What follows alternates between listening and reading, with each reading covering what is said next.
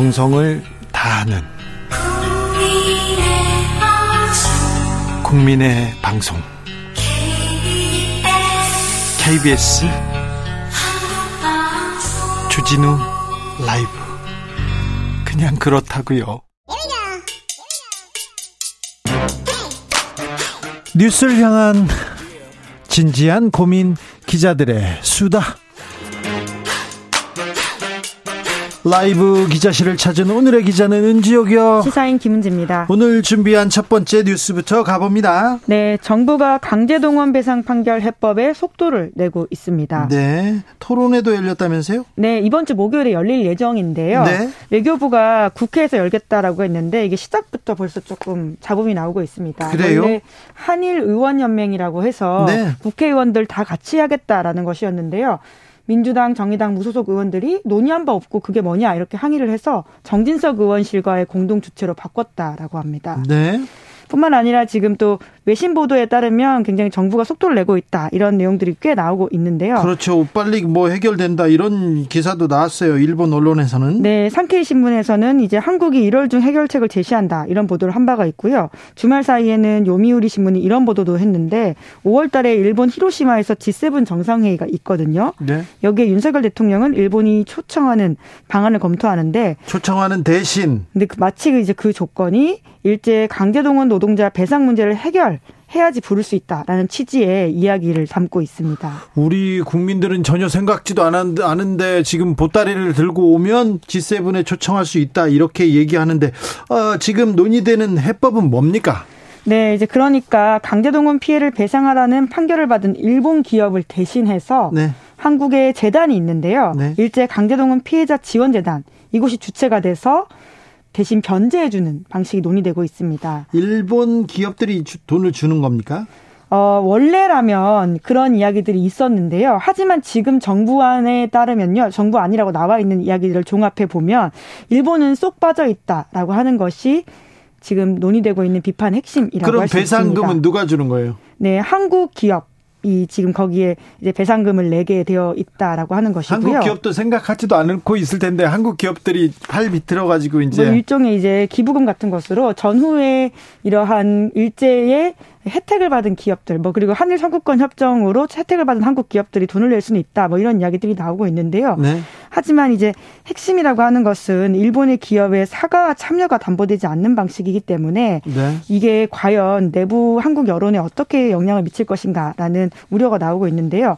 뭐 이 외교라고 하는 것이 사실 내용을 다 공개할 수 없어서 한국이 먼저 참여하고 일본이 후에 들어오는 방식으로 할 수도 있다라는 백브리핑이 나오고는 있는데 네. 아직까지는 확실한 게 없는 상황이긴 합니다. 문제를 해결하기는 해야 되는데 무엇보다도 돈도 돈이지만 가해자들의 사과, 피해자들은 계속해서 진심 어린 사과가 제일 중요하다고 얘기하잖아요. 네, 이제 배상금은 사실 말씀처럼 그에 따른 조치라고 할 수 있습니다. 사과에 대한 액션으로서 배상금을 낸다라고 할 수 있는 것인데요.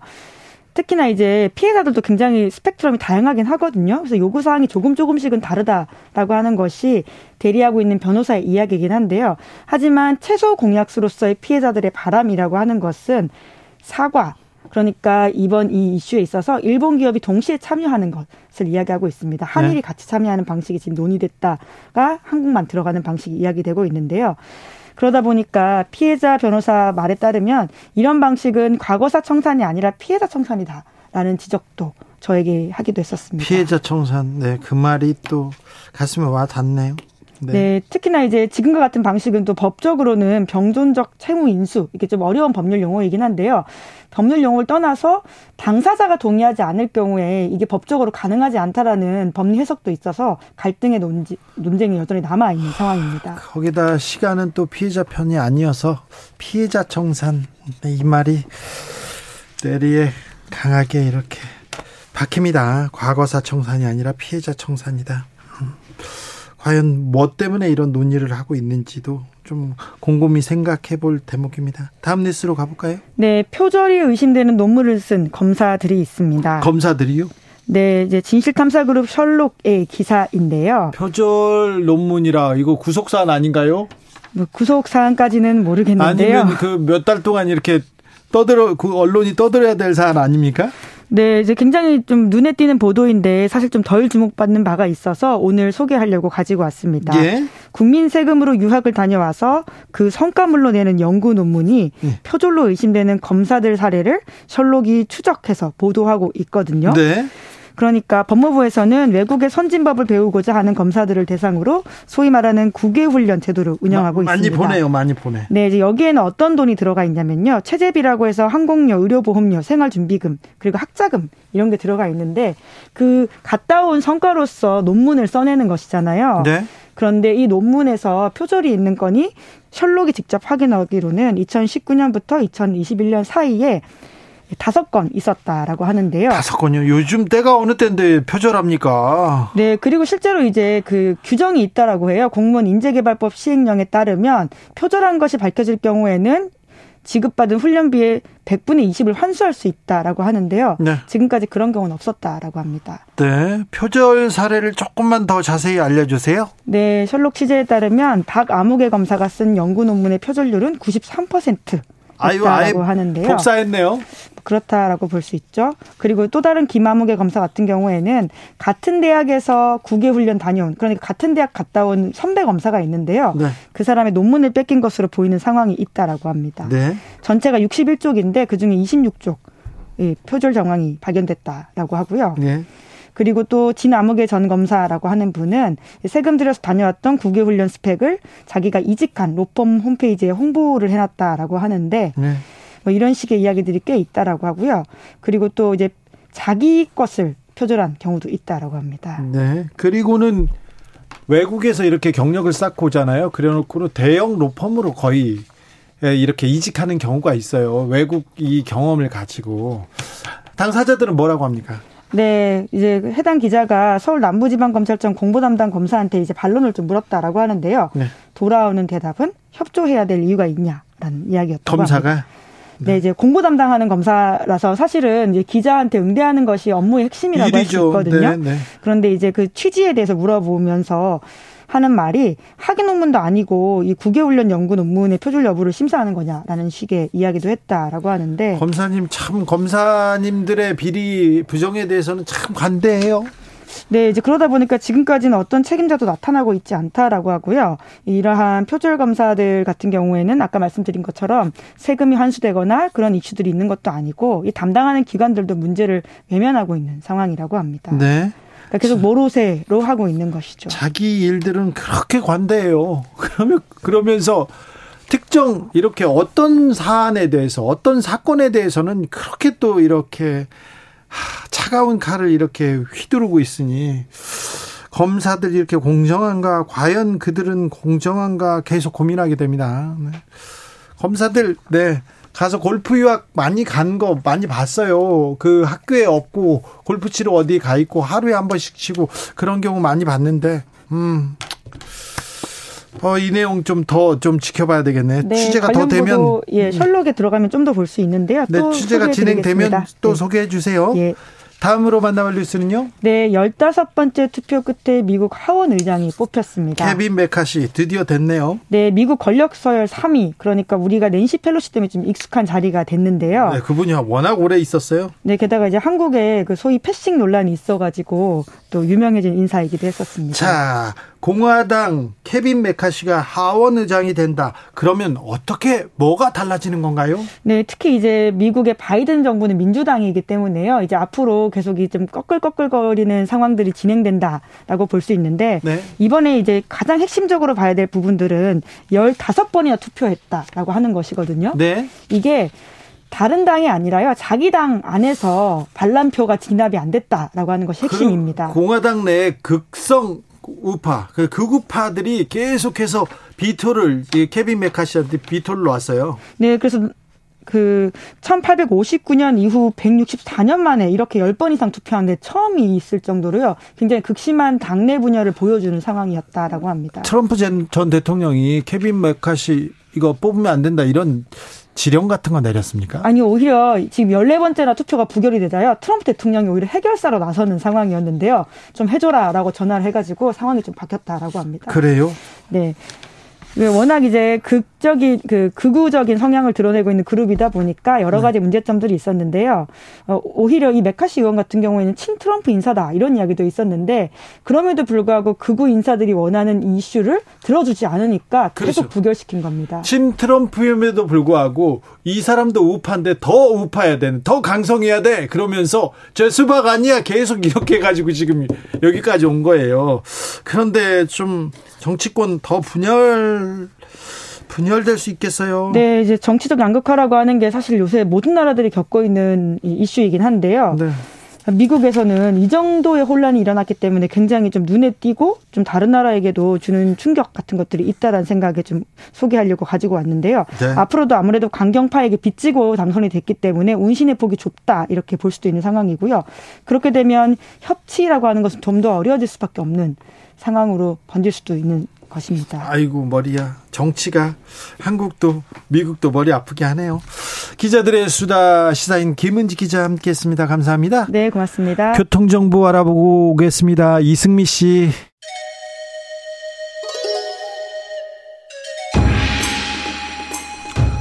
빛보다 빠르게 슉슉 바람보다 가볍게 슉슉 경제 공부 술술 경제를 알아야 인생의 고수가 된다 경공술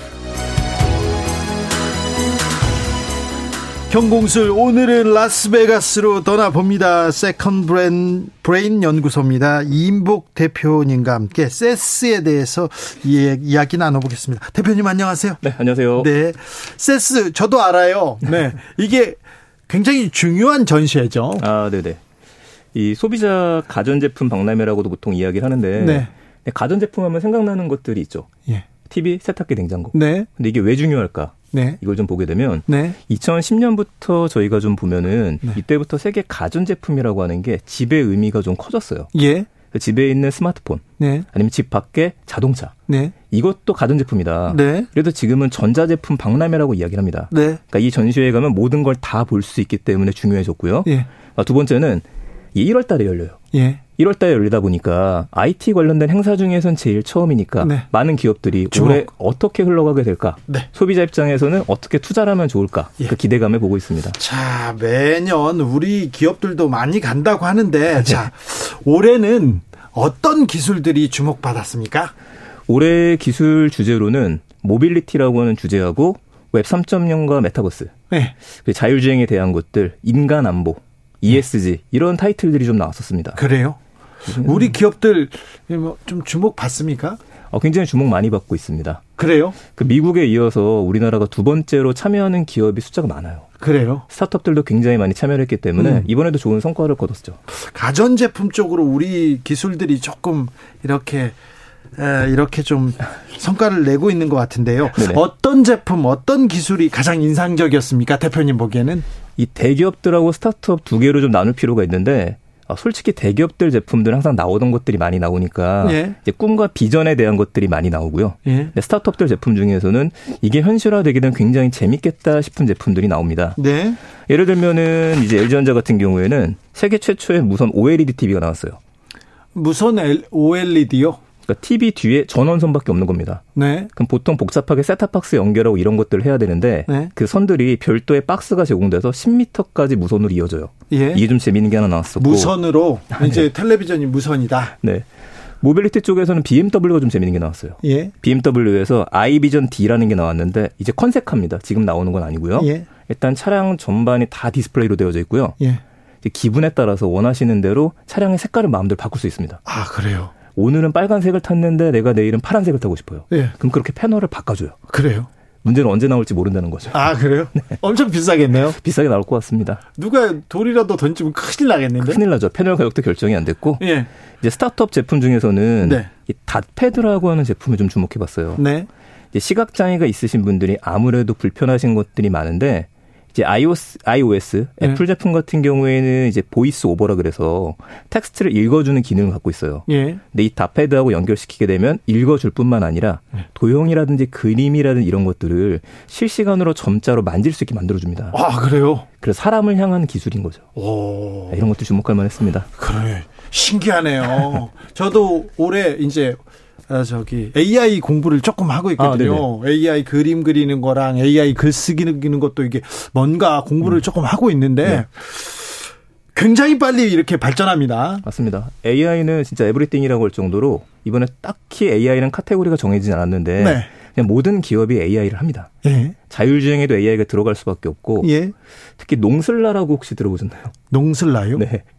이 농업 네. 부분에 테슬라라고 하는데 네. 존 디어라고 하는 회사가 있어요. 아 예. 네. 네. 그 회사에서 자율주행 트랙터를 만들죠. 자율주행 트랙터, 트랙터요? 이제는 농업은 무조건 테크놀로지이기 때문에 네. 자율주행 트랙터를 실행하게 되면은 알아서 카메라가 어떤 씨앗이 심어져 있는지를 보고서 그거에 맞는 풀을 뽑아주기 제초하기도 하고 비료를 심어주기도 해요. 농업이에요? 네, 농업도 굉장한 혁신입니다. 네. 삼성 삼성은 뭐 냈어요? 삼성과 이제 LG가 대표적으로 가전 제품이기 때문에 네. 스마트 홈 시리즈를 항상 내놔요. 홈. 그러니까 TV 시리즈는 항상 대상을 받고 있고 예. 이번에 주목할 만한 거는 반도체도 혁신상을 받았는데 그 중에 하나가 그 지문 인식 IC가 있습니다. 그러니까 신용카드에 예. IC 칩이 있죠. 예. 여기다 손가락을 대게 되면 지문 인식이 되는 거예요. 네. 이러면 신용카드가 도난당했을 때에도 뭐 분실 위험이 없기 때문에 네. 이쪽에 대해서 최고 혁신상을 받기도 했습니다. 네. 아, 세스에서 만나본 미래 기술들 이제 곧 이렇게 네. 상용화 됩니까? 실제로 만나볼 수 있는 것도 많이 있습니까? 이제 이거를 잘 판단하셔야 되는데. 그렇죠. 1월 달인 이유가 네. 꿈과 희망이거든요. 네. 올해 어떻게 하겠다. 네. 그래서 혁신상이라는 걸 받은 제품들은 올해 4월까지는 제품이 나와야 돼요. 그래요? 네. 근데 이거 빼고 나머지 제품들은 언제 나올지는 기약이 없다고 보셔야 돼요. 네. 아까 BMW 같은 경우에도 확정이 아직 지어지지 않은 것들이고, 네. 뭐 크랩 주행 가능한 아이오닉 5라든지 그, 그 자동차가 옆에 개걸음을 할 수 있습니다. 예. 한 바퀴 돈다라든지 이런 것들도 정확한 시기는 나오지 않았어요. 네. 메타버스가 계속해서 지금 주목받고 있죠. 네네. 웹 3.0이라는 거는 또 뭡니까? 이 웹 3.0이 1.0과 2.0 다음이라고 이야기를 하는데 1.0, 아. 2.0도 모르는데 3.0을 얘기하시려고요? 1.0 우리 PC 시대. 예전에 천리안 나우누리 그 시절 한번 생각하시면 되고 네. 2.0은 이제 스마트폰으로 됐던 모바일 시대를 생각하시면 됩니다. 지금이네요. 지금이요. 네, 3.0은요. 3.0은 이제 블록체인이 들어가는 세상을 이야기를 하는데 네. 여기 핵심이 누군가 우리 커뮤니티에 참여했으면 정당하게 보상을 해줘라 이걸 이야기를 합니다. 예. 예를 들어 주진우 라이브 지금 듣고 계신 많은 분들이 계시는데 네. 이 시청자 분들한테도 열렬히 참여를 해주시고 댓글을 달아주시게 되면은 우리 가족이죠. 오히려 슈퍼챗을 드리는 거예요. 아 오히려 받는 게 아니라. 네. 이런 쪽으로 성장하는 가도를 달리는 게 웹3라고 보시면 돼요. 아, 그래. 네. 서로 소통하고. 맞습니다. 네. 여기 핵심이 커뮤니티죠. 커뮤니티. 윤석열 정부에 필요한. 네. 메타버스는 또 어떤 키워드를 가지고 돌아왔습니까? 어, 메타버스는 이제 해마다 나오는 키워드인데 네. 작년에도 메타버스가 한번 붐이었었죠. 네. 작년 같은 경우에는 CES가 제대로 열리지 못했습니다. 예, 코로나 때문에. 네, 하이브리드로 반쪽짜리기 때문에 네. 그때는 역시 이런 것들이 나올 거다가 많았었고 네. 올해는 좀 더 구체화되고 실질적인 것들이 많이 나왔어요. 구체적으로 실질적이라고 하면 어, 대표적으로 롯데 같은 경우에는 virtual store를 만들었습니다. 네. 면세점을 4층짜리를 만들었고요. 10층 중에서 그래서 버추얼 스튜디오를 VR을 쓰고 나면은 그 안에 나의 아바타가 들어가서 네. 제품을 실제 구매까지 할 수 있는 것들 아 그래요? 네. 그 여러 명하고 쇼핑도 이제 이렇게 해요? 어 그렇죠. 앞으로 바뀔 거다. 네? 그걸 보여주는 미래였었고 촉각 슈트가 좀 많이 나왔어요. 그 우리 VR을 다룬 영화들을 보게 되면은 가상 세계를 제대로 느끼려면 보는 것뿐만 아니라 만질 수 있어야 됩니다. 그 대표적으로 그 HaptX라고 하는 제품이 나왔는데 이 장갑을 끼고 만지면 자동차가 단단하게 만져지고 갈대를 만지면 휘어지는 것도 느껴지고요. 아니 그 뭐지 이게 안경 끼고 네네. 이렇게 들어가면 정말 진짜 진짜 보는 것 같은데 네네. 이제 만질 수도 있다고요? 그렇죠. 만질 수 있어야지만 사실 만질 수 있는 인터넷이 메타버스이기 때문에 네. 어, 그쪽에 대한 것들이 계속 기술이 나오고 있는 것들입니다. 네. 또 후각도 중요한 내용이라서 네. 이번에 나온 제품 중에는 OVR이라는 회사가 wearable device를 만들었어요. 예. 그래서 그 안에서 캠핑장에서 마시멜로를 구우게 되면은 그 냄새까지 맡을 수 있게 예. 보다 직접적인 것들이 굉장히 많이 나왔습니다. 네. 이런 거 성인 용품 그런 데서 비약적인 발전을 네, 할것 같은데. 비약적으로 나올 겁니다. 네, 그럴 것 같습니다. 네. 그렇군요. 메타로 사명을 바꿨던 그 페이스북은 좀 실적이 안 좋은 것 같은데 이분들은 그 페이스북이 메타 관련된 네. 사업을 하려고 지금 이름까지 바꾼 거죠. 네, 네 맞습니다. 근데 뭐가 잘 안 되는 거죠? 음, 아무래도 메타버스 전체적으로 똑같은 얘기인데 metaverse가 전 세계적으로 관심을 받게 된 가장 큰 이유가 이제 코로나 때문이에요. 예. 코로나 때 만날 수 없는 상황이다 예. 보니까 예. 관심이 예. 갔었는데 지금 엔데믹 상황이 됐죠. 네. 이렇다 보니까 그거에 대한 기대가 약간 빠져 있는 상태입니다. 아, 네. 제품들이 나와도 아, 이걸 그래서 우리가 어떻게 쓰라는 말이냐. 네. metaverse는 무조건 현실이랑 연결이 돼야 되는데 그러려면 commerce가 들어가야 되고 이걸 썼을 때 효용성이 있어야 되는데 아직까지는 재미도 없고 아직까지는 강제적이지 않은 거예요. 굳이 네. 우리가 이걸 쓰지 않아도 현실 세계 살아가는데 문제가 없기 때문에. 하지만 앞으로는 괜찮은 건가요? 앞으로는 특히 올해 같은 경우에는요. 보다 구체적으로 디지털 트윈이라고 하는 분야하고 네. 두 번째는 이제 AR이라고 그러죠. 증강현실. 네. 그 안경이 나오게 될 겁니다. 그래요? 네. 그렇게 되면은 굉장히 재밌는 삶이 펼쳐질 거예요. 재밌다고요? 아, 네. 알겠습니다. 네. 음, 그래요. 메타버스를 공부하고는 있어야 돼. 어떻게 변화하는지, 어떻게 시대가 흘러가는지 이거는 보고 있어야 되는 거죠. 아, 물론이죠. 인터넷 다음에 미래이기 때문에 네. 계속 보게 되면은 당연히 거기서 기회를 볼 수밖에 없습니다. 자율주행도 올해 키워드였습니까? 네, 맞습니다. 제가 그 전기차를 탑니다. 아, 네. 자율주행이 있어가지고 너무 신기술이다. 이거는 네. 앞으로 우리의 미래다 이렇게 음. 생각이 돼가지고요. 제가 아, 논문을 읽어봤어요. 근데 앞으로 자율주행이 계속해서 발전할 거고 앞으로는 자율주행을 하지 않으면 자율주행이 인간보다 훨씬 더 안전하게 운전할 거라고 네네. 하는데 확신이 들더라고요. 아, 그렇죠. 그래서 논문과 책을 막 읽고 아 자율주행 관련된 주식을 사야겠다. 네네. 샀어요. 마이너스 96%입니다. 네. 네. 제가 처음으로 공부하고 산 주식인데 어, 자율주행이 우리 미래는 맞죠. 미래는 맞는데 왜 네. 이렇습니까? 우선은 자율주행은 요즘에는 굳이 자율주행을 카테고리로 분류 안 해도 될 정도예요. 네. 왜냐면 모든 기업들 중에서 자동차 사 중에서 자율주행 안 하는 회사가 없거든요. 예. 근데 이제 그 다음 next가 앞으로 나옵니다. 예. 그 중에 하나가 이번 CES에서는 구글이 오랜만에 모습을 드러냈거든요. 네. 구글에서는 안드로이드 오토라는 거를 가지고 나왔어요. 예. 예전부터 있었는데 업그레이드를 시킨 거죠. 네. 가지고 계신 스마트폰으로 어떤 자동차에 가더라도 연결만 하게 되면은 내가 쓰던 시스템 그대로 그 자동차에서 제어가 가능한 네. 이걸 조금 더 업그레이드 버전을 만들었고 예. 소니 같은 경우에 소니는 원래 카메라하고 또 게임기 만드는 거 아닙니까? 네. 여기서 2021년에 우리가 자동차 내부 인테리어 같은지 이런 인포메인트 시스템을 만들겠다라고 예. 선언했는데 이번에 자동차 아예 가지고 나왔어요.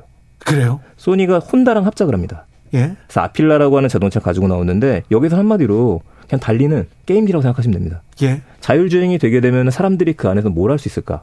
게임하라고. 지금 많은 기업들의 고민은 거기에 있어요. 이제 이제는 자율주행까지는 가고 그럼요. 이제 어, 차에서 쉬고 뭐 다른 거 해야 된다. 벌써 그걸 지금 생각하고 있거든요. 그래서 많은 기업들의 지금 시선은 그 안에서 제공할 수 있는 가치들. 네. 이걸 information infotainment라고도 하고 entertainment라고도 하는데 그래서 아마존도 이쪽 시장에 뛰어든 거고 모든 네. 회사들이 지켜보고 있는 겁니다. 자율주행 다음으로 우린 가고 있죠. 그렇습니까? 네. 아, 이런, 이런 공부는 해야 되겠네요. 조현수님께서 존 디어, 아우, 로봇이요, 잡초도 뽑고 장난 아닙니다. 그렇습니까? 네, 맞습니다. 잡초를 구분한다고요? 그러니까 이쪽도 지속 가능한 이제 인간에 대한 얘기랑 같이 얘기 되는데, 네. 결국에 우리 인건비 문제도 그렇고, 네. 일할 사람도 부족할 수밖에 없기 때문에, 이쪽은 자동화가 반드시 필요한 부분입니다. 네. 그러니까 트랙터가 자율주행뿐만 아니라 잡초도 뽑고 알아서 다 하기 때문에 네. 집에서 게임을 하듯이 경작을 하게 되는 기능이에요. 네. 디지털 헬스도 중요한 키워드 중에 하나입니까? 네네. 디지털 헬스는 이제 사람을 위한 기술이라고도 이야기를 하는데 네. 음, 아무래도 코로나 때문에 건강 문제가 더 많이 부각이 됐습니다. 예. 여기에 덧붙여서 사람에 대한 안전, 디지털 헬스에 대한 부분들, ESG라는 환경, 예. 이 모든 것들이 들어가는 거예요. 예. 근데 이번에 좀 재밌는 제품을 본 게 sleep tech가 부각이 됐어요. 잠기술. 그렇죠. 네. 밤에 불면증 있으신 분들이라든지 아니면 나는 불면증이 없는데 네. 이제 배우자분께서 네. 코를 많이 골아갖고 네. 내가 불편하다 네. 이런 분들을 위한 제품들이 재밌는 게 나오는 겁니다. 재워야죠. 그 중에 하나가 국내 회사가 만든 제품이 있는데 코를 골면은 베개가 움직여요. 아, 베개가 움직이면, 네, 그, 그래요? 예, 원래 옆에서 코 고는 분들이 있으면 옆에 밀잖아요. 네, 아니, 그리고, 그리고 또 이렇게 고개를 이렇게, 이렇게 좀 옆으로 눕히면 맞습니다. 괜찮다고 네, 하잖아요. 네, 그 부분에 대한 개선도 되고, 그냥 잠만 자면은 숨소리를 통해서 이분이 음. 푹 주무시는지 아닌지 이것까지 진단할 수 있는 것들이 나와서 베개가요? 네. 그래서 우리 헬스에 대한 테크가 잠자는 것까지 영역으로 좀 나오게 됐습니다. 네. 아, 그래. 그 기술 굉장히 좀 각광받았을 것 같은데요. 네, 이미 우리나라에서 지금 시판하고 있는 제품입니다. 시판한다고요? 네, 판매하고 있어요. 가격은 비쌉니다. 가격은 비쌉니까? 네. 아, 네. 얼마나 합니까? 어, 이 가격이 한 80만 원대? 아, 그래요? 네, 그 정도까지 올라갔고. 네. 뭐 이거 외에도 로봇 기술도 이번에 많이 나왔었어요. 그래요? 로봇도 이제 사람을 도와줄 수 있는 로봇에서 네. 우리가 입을 수 있는 웨어러블 로봇이라고 이야기를 하죠. 네. 네 그럼 웨어러블 로봇을 입게 되면은 어, 평소 내는 힘의 3배 이상의 힘을 낼 수 있다라든지 그것도 앞으로 보험과 연관이 되게 되면은 네. 이제 걷는 게 불편하신 분들 네. 이런 분들을 위한 제품들이 올해 많이 보게 될 것 같습니다. 네. 아, 이번 행사에서 네. 어, 본 미래 기술들이죠. 네. 미래인데 이번에 본 미래들 음, 시장에서 만나게 근데 생각하면 다 현실에서 이루어집니까? 거의 대부분 기술이? 어, 그럼요. 지금 저희 앞으로의 10년을 대부분의 tech 기업을 주도하시는 분들이 뭐라고 이야기를 하냐면은 네. 상상했던 모든 게 현실이 되는 시대라고 이야기를 해요. 과학자가 그런 얘기를 하더라고요. 네. 뭐, 자율주행만 뭐, 말씀하셔도 네. 아까 자율주행 같은 경우에도 이런 세상이 올 거라고 우리가 먼 미래의 모습을 생각했는데 이미 도로에 가면 자율주행들이 있는 거죠. 네. 이제 너무 익숙해지는 시대로 가게 됐다고 보시면 될 것 같아요. 10년이면 상상하던 건 다 이루어진다고요? 맞습니다. 거의 이루어지는 시대가 됐죠. 10년 후에 바뀔 미래에 대해서 조금 어 조금 흥미진진한 미래에 대해서 하나만 알려 주세요. 이제 우리가 지금 일상 속에서 생활하는 것들이 네. 수익이 되는 시대로 접어드는 거 우리가 웹3라고 이야기를 합니다. 네. 한마디로 우리가 걷는 거, 생각하는 거, 사람들을 만나는 거, 말하는 거. 거, 걸으면 돈 준다며요, 요새는. 맞아요. 그리고 이제 M2이라고도 이야기를 하는데 이상한 개념이죠. 걸으면 어떻게 돈을 받을 수 있을까? 그렇죠. 근데 이미 만복의 어플들은 그런 것들을 합니다. 네. 그 데이터를 기반으로 해서 이제 우리가 주인이 되는 시대라고 보시면 돼요. 네. 내가 생산했던 데이터에 대해서 정당한 가치를 인정받게 되는 것들. 시청자분들께서 어떤 시간을 지금 투자를 해서 영상을 보고 있으시다고 한다면 네. 그것도 기여도가 있기 때문에 네. 대신 여기서는 참여를 시켜서 같이 성장해 나가는 개념이라서 같이 요즘에 조합이라고 하는 것들이 또 새로운 개념으로 등장하고 있다고 보셔도 될 것 같아요. 조합이요? 네, 그래서 바로 이 시장을 제일 먼저 주목하시면은 1, 2년 안에 만날 미래라고 봅니다. 그렇습니까? 그게 Web3라고 보죠. 와, Web3. 이 얘기는 조금 더 공부해야 되겠는데요. 오늘 감사했습니다. 네. 이임복 세컨 브레인 연구소 대표님이었습니다. 아주 흥미로웠습니다. 네, 네. 공부를 하려고 했는데 시간이 끝났어요. 아, 참 감사합니다. 네, 감사합니다. 또 모시겠습니다. 에스파의 Next Level 들으면서 주진우 라이브는 여기서 인사드리겠습니다. 아, 선물 드리고 있어요. 청취율 조사 기간이어서 막 드리고 있습니다. 주진우 라이브 홈페이지 공지사항 확인하실 수 있습니다. 저는 내일 오후 5시 5분에 돌아오겠습니다. 지금까지 주진우였습니다.